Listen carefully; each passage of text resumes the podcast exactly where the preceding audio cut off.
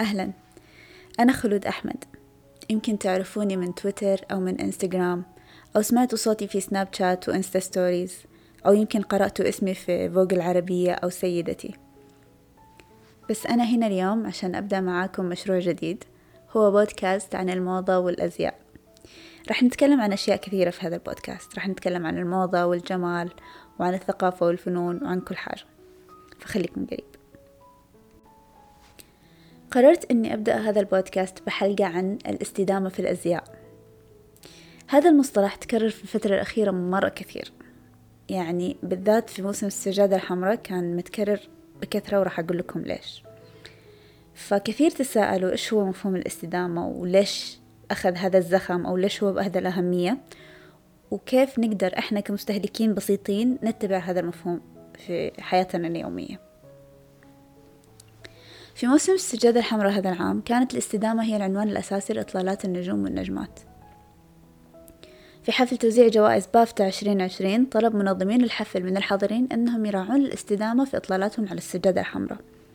دوقة كامبريدج كيت ميدلتون حضرت مع الأمير ويليام وقررت أنها تلبس فستان من ألكسندر ماكوين لبسته أول مرة عام 2012 وفي حفل الأوسكار بعض النجمات لبسوا فساتين مصنوعة من مواد صديقة للبيئة. سيرشا رونن لبست فستان مصنوع من قماش معاد تدويره أو مستخدم في فستان سابق. ومارجو روبي اختارت فستان vintage من شانيل. نجم فيلم الجوكر خواكين فينيكس قرر إنه يحضر حفلات جوائز السجادة الحمراء هذا العام كلها بنفس البدلة من ستيلا ماكارتني بهدف تقليل الاستهلاك. لما كنت أتكلم عن هذه المواضيع في تويتر أو إنستغرام كثيرين كانوا يسألوني إيش يعني استدامة. فقررت أني أشرح هذا المفهوم بشكل مبسط وواقعي. خلونا نبدأ بالمصطلح نفسه الاستدامة أو sustainability بالإنجليزي. الاستدامة في ويكيبيديا تعريفها هي القدرة على حفظ نوعية الحياة التي نعيشها على المدى الطويل وهذا بدوره يعتمد على حفظ العالم الطبيعي والاستخدام المسؤول للموارد الطبيعية. مفوضية الأمم المتحدة للبيئة والتنمية عرفت هذا المصطلح بأنه التنمية التي تفي باحتياجات الوقت الحاضر دون المساس بقدرة الأجيال المقبلة على تلبية احتياجاتها الخاصة. الاستدامة ببساطة أننا نعيش بطريقة مسؤولة نحاول نقلل من تأثير خياراتنا على البيئة على المدى الطويل. يعني خياراتنا اللي إحنا قاعدين نعيش فيها الحين راح تأثر على أسلوب معيشة الأجيال المقبلة. ومع كل الكوارث الطبيعية اللي قاعد تصير حولنا في العالم أتوقع أنه الاستدامة ما عادت خيار مطروح. هي صارت ضرورة ولازم كلنا نفكر فيها ونتبعها. هذا المفهوم أو مفهوم الاستدامة ما يمشي على الأزياء بس لكن يمشي على كل أسلوب معيشتنا. مجرد اختيارنا الكوب معاد استخدامه بدل الكوب البلاستيك هذا خيار مستدام. طيب إيش دخل الاستدامة في الأزياء؟ بعض المصادر ذكرت أن صناعة الأزياء هي من ضمن أكثر ثلاث صناعات مسببة للتلوث في العالم. اللي ما تعرفونه أن صناعة الأزياء تستهلك كميات كبيرة من جدا من الماء. توصل أنه تيشيرت بس واحد يستهلك 400 جالون موية. خلال البحث عن هذا الموضوع قرأت حقيقة مرة خوفتني وهي أن صناعة الأزياء السريعة ينتج عنها انبعاثات كربونية في دقيقتين فقط تعادل سيارة تلف حول الكرة الأرضية ست مرات. مفهوم الاستدامة جاء علشان يحد من أسلوب صناعة الأزياء العشوائي هذا واللي له أثر سلبي كبير على البيئة. عشان يقدم لنا خيارات أخرى ما لها نفس الضرر السلبي. الأساليب المستدامة في صناعة الأزياء تعتمد على المواد الطبيعية بالكامل أو استخدام المواد المعاد تدويرها.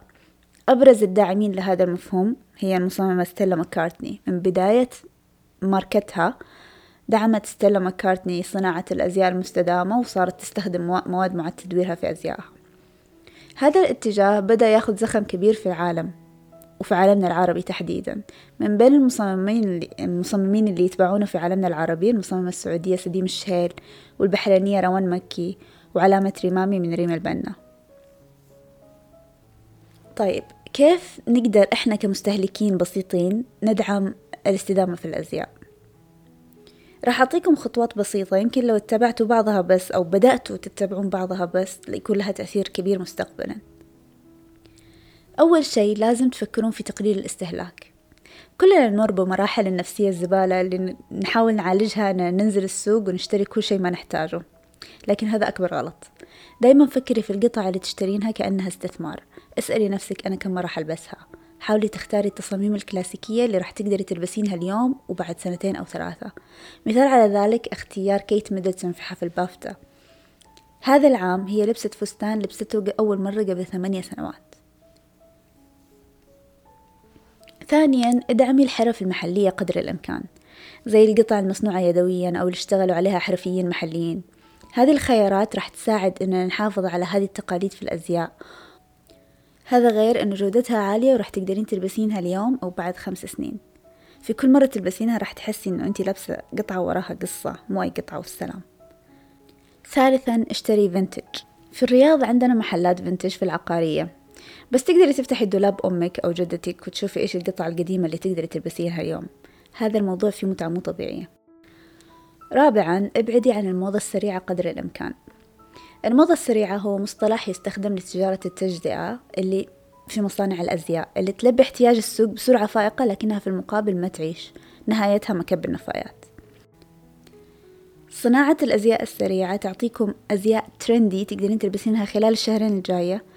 جودتها مو كويسة لكن في النهاية ضررها بالغ على البيئة.